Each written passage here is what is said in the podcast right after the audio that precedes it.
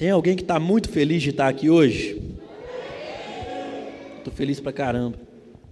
Nós estávamos aqui desde sexta-feira, adorando ao Senhor. Foi um derramar da glória de Deus. E hoje nós vamos encerrar esse momento, amém, irmãos? O mover vai terminar. E como você vai estar amanhã? Vai ser você e Deus. Mas é a parte mais legal de tudo, que você vai sentir a mesma coisa onde você estiver. É o mais legal de tudo.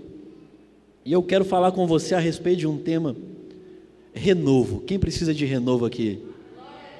Levanta até as duas mãos, amém, irmãos? Nós precisamos ser renovados pela palavra de Deus. Eu vou trazer para você algo hoje profundo a respeito do renovo a qual você tem que viver de fato. Porque a vida aqui ela é fadigante mesmo. O trabalho aqui nos cansa, mas tem um deleite eterno nos esperando. Abra sua Bíblia em Hebreus,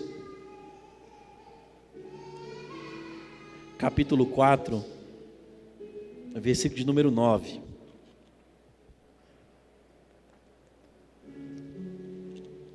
Não perde, irmão, porque é rapidinho a palavra, absorve tudo aí no nome de Jesus. Hebreus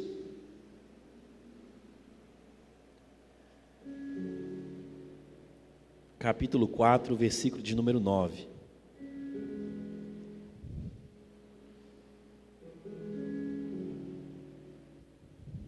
Preste atenção. Logo, ainda há um, um descanso definitivo à espera do povo de Deus. Vou repetir. Logo, ainda há um descanso definitivo à espera do povo de Deus. Feche os seus olhos, Pai. Obrigado pela tua palavra. Que os meus irmãos possam aqui conseguir manter a sua atenção, ó Pai, na voz do Senhor, para que eles possam te ouvir nessa noite. No nome de Jesus. Amém e amém. Você pode aplaudir o texto que nós lemos aqui, irmão? A palavra é viva.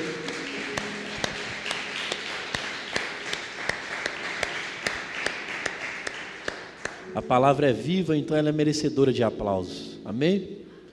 Hebreus, nós lemos aqui esse texto e eu quero introduzir para você, porque será diferente daqui o estado do cristão no céu. Não será igual. Nós vivemos aqui na terra de uma maneira, mas o céu que nos espera, o descanso definitivo que nos espera, é diferente da forma em que vivemos aqui. Há religiões que pregam que o mal vai sumir desse mundo e eles vão continuar nesse mundo. Mas eu te digo, irmão, tem um céu com ruas de ouro esperando por mim e por você. Tem um céu esperando por mim e por você com ruas de ouro. O asfalto, ele não suportaria a glória de Deus. Não suportaria. Essas estruturas aqui não suportariam a glória de Deus. A glória de Deus, ela é muito forte. Nós somos às vezes abençoados com pequenas porções da glória. Às vezes nós clamamos por avivamento, mas muitas das vezes nós não estamos preparados para viver o avivamento. Porque se nós estivermos em pecado, o avivamento vem, a gente morre. Porque nós não suportaríamos o modelo do céu aqui 100% do tempo. Porque hoje ou amanhã a gente pode pisar na bola. Hoje ou amanhã a gente pode vacilar. Então é por isso que o Senhor exerce a misericórdia dele na sua vida. O que eu disse aqui para vocês, essa chuva que caiu sobre as nossas cabeças, que nos limpou essa noite, creia nisso que eu disse para você. Você vai sair daqui limpo, você vai sair daqui renovado e principalmente perdoados dos seus atuais pecados.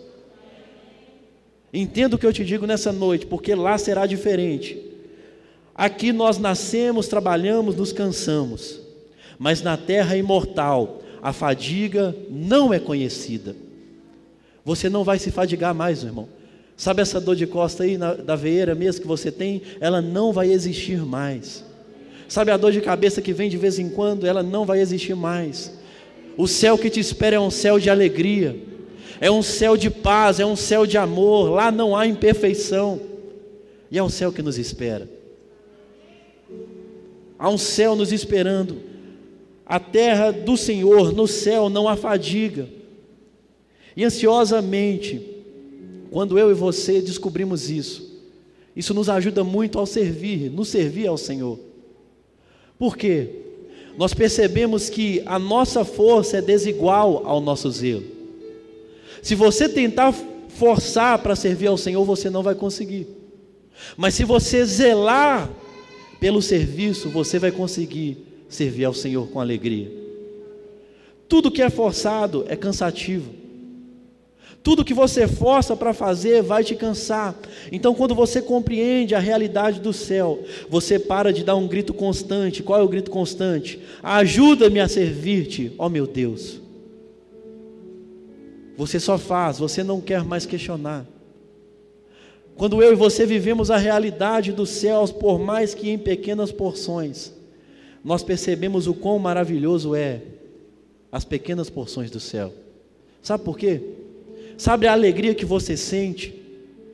A pequena alegria que você sente no seu coração não tem a ver com coisas que você conquistou. Não tem a ver com você ter algo sobrando, talvez na sua conta bancária. A pequena alegria que você sente no seu coração é uma porção do céu. Sabe quando o seu filho nasce e traz um renovo para dentro da sua casa? É uma pequena porção do céu. Quando você sente uma pequena porção do céu, quando você sente alegria, é o céu te presenteando. Quando você sente fadiga, é resultado dessa terra que nós estamos. Mas o Senhor, Ele, Ele insiste em nos presentear com pequenas porções do céu, sabe para quê? Para você manter a sua esperança nele, para você manter a sua esperança ao caminhar para Ele. Aqui o descanso é parcial, lá o descanso é perfeito. Aqui é parcial, você vai dormir, talvez amanhã você vai acordar cansado. Porque é algo parcial, mas lá é perfeito, irmão. Você não vai mais se cansar, porque o descanso é perfeito. Aqui o cristão sempre será perturbado, sente que ainda não alcançou o seu objetivo. Você luta, você batalha e você se cansa. Mas quando você atinge uma certa idade, Muitas das vezes você percebe que correu atrás daquilo que não era o certo de correr. Você trabalhou demais. Você se doou demais a algo que não era para você se doar demais. Você se entregou demais a algo que não era para você se entregar demais. Ao invés de se entregar completamente para Deus. Porque mesmo lá o descanso sendo perfeito, o Senhor ele nos abençoa com pequenas porções de descanso. Tem dias que acordamos 100%, mas tem dia que acordamos 1%. Mas mesmo assim o Senhor ele nos mostra, porque lá, lá no céu, tudo é descanso. Há um lugar de descanso esperando você. Vou repetir isso que eu disse: há um lugar de descanso esperando por você. Aqui as nossas maiores alegrias trazem escritos a nossa fronte imortal. Repare o olhar de uma pessoa mais velha. Repare o olhar de uma pessoa mais idosa. Olhar talvez caído, não por causa que é triste, mas por causa que o tempo está passando. Preste atenção nisso que eu vou dizer. Nós estamos secando. O nosso corpo está secando. Porque esse corpo, ele está desvinculado da árvore da vida. Nós somos como gravetos arrancados de uma árvore expostos ao sol. Nós vamos secar, esse corpo vai voltar para a terra, mas o nosso espírito está ligado diretamente com a árvore da vida. Talvez por fora você é velho, mas por dentro o seu espírito é zero, novinho, porque o nosso espírito ele está ligado diretamente à árvore da vida. Aqui as nossas flores murcham, os nossos corpos delicados se desgastam. Nós trabalhamos, cansamos, envelhecemos, o tempo passa, mas quando você corre atrás daquilo que não era para você correr, você se cansa ainda mais. O tempo passa diante dos seus olhos e você nem percebe. Eu tenho 31 anos e já está aparecendo uns negócios que não tinha em mim, irmão. Os negócios aqui, ó. O nosso corpo muda porque ele está se desgastando, ele está secando, e esse é o objetivo de Deus. Nos abençoar com pequenas porções do céu, para que você possa transmitir essas pequenas porções para quem você encontrar no seu caminho. Tantas pessoas passam em igrejas e nós temos um único objetivo: deixar a marca de Cristo. Nós não precisamos manter alguém que não quer estar, mas nós precisamos deixar a marca de Cristo naquela pessoa.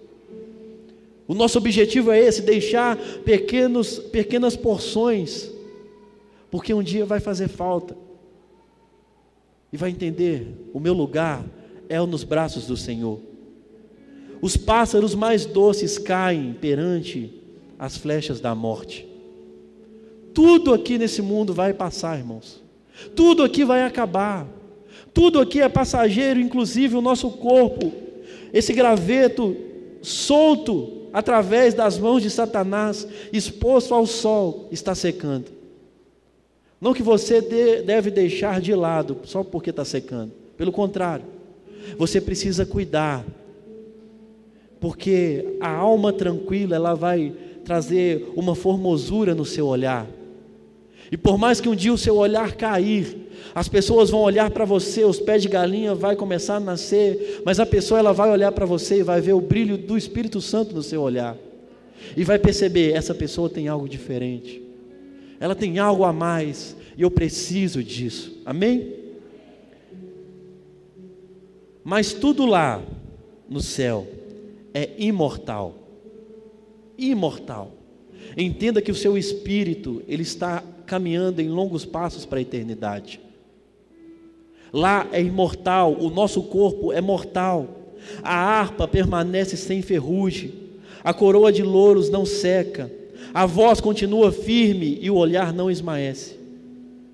E por último, o coração não se abala. Pensa numa perfeição. É o céu que nos espera. Pensa em algo que a paz reina constantemente, aonde não tem pensamentos invejosos, aonde não tem corrupção, o céu que nos espera. E nós estamos caminhando para lá, amém? O coração ele não se abala, porque ele está totalmente absorvendo ali o prazer infinito. O prazer que o céu te oferece é infinito, infinito. O prazer que os céus te oferecem é infinito, ou seja, o Espírito Santo que habita em nós, ele é infinito. Ele é eterno. Você e eu temos parte da eternidade dentro de nós e por isso nós somos abençoados por essas pequenas porções. E quando você quiser ser abençoado por uma pequena porção do céu, basta você não deixar a carne ela vai militar o espírito sim, mas você precisa injetar um ânimo no seu espírito. Você precisa orar, buscar o Senhor, mergulhar na palavra dele, entendendo que a vida espiritual ela é tão importante como a vida natural. O Senhor ele te colocou aqui não é para você deixar de cumprir a lei dos homens. Ele te colocou aqui para você cumprir com perfeição a lei dos homens. No seu nome não pode ter restrição.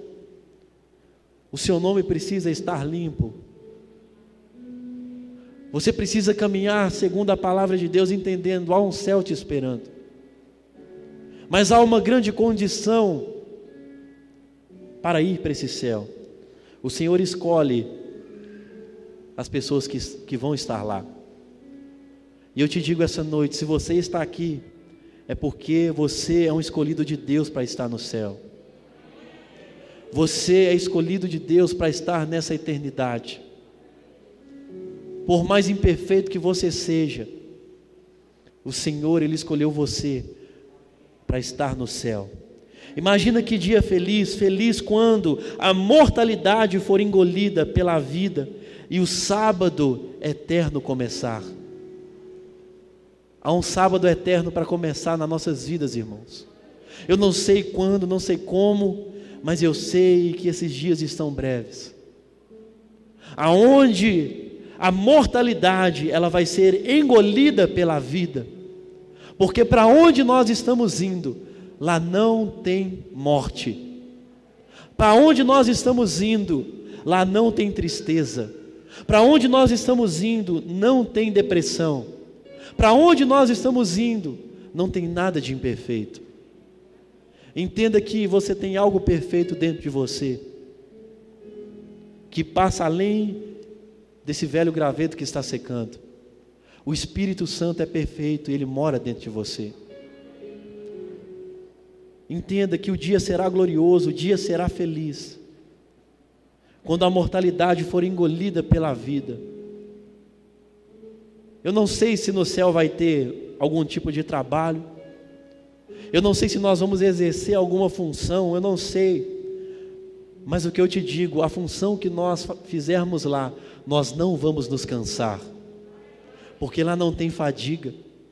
Lá não tem cansaço nós vamos trabalhar por pleno prazer a Deus. Amém? Vamos ficar de pé, vamos orar.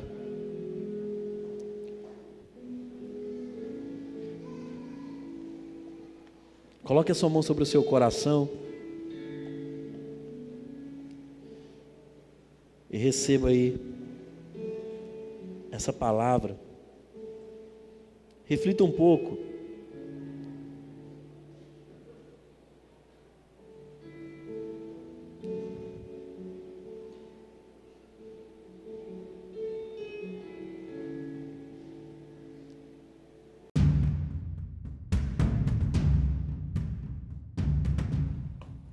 Passou a seca, findou o verão, e nós não estamos salvos. Jeremias, capítulo 8, versículo de número 20. Não estamos salvos. Caro amigo, esta é a sua condição pesarosa? Preste atenção. Alertado sobre o julgamento que virá, ordenado a fugir para preservar sua vida. Entretanto, neste momento, não está salvo. Você conhece o caminho de salvação, lê sobre ele na Bíblia, você ouve do púlpito, e lhe és explicado por amigos e ainda assim o negligencia. Portanto, não está salvo. Você não terá desculpa quando o Senhor Jesus julgar os vivos e os mortos. O Espírito Santo concedeu mais ou menos bênçãos conforme a palavra que foi pregada a você e momentos de restauração vieram da presença divina. Contudo, você não tem Cristo. Todas essas épocas esperançosas vieram e se foram. Seu verão e sua colheita passaram e ainda assim você não está salvo. Os anos passaram, caminhando para a eternidade, seu último ano em breve chegará. A juventude se foi, a virilidade está desaparecendo. Porém você não está salvo. Deixa-me perguntar: você algum dia estará salvo? Há alguma probabilidade de que isso aconteça? As épocas mais propícias passaram e você permaneceu sem salvação.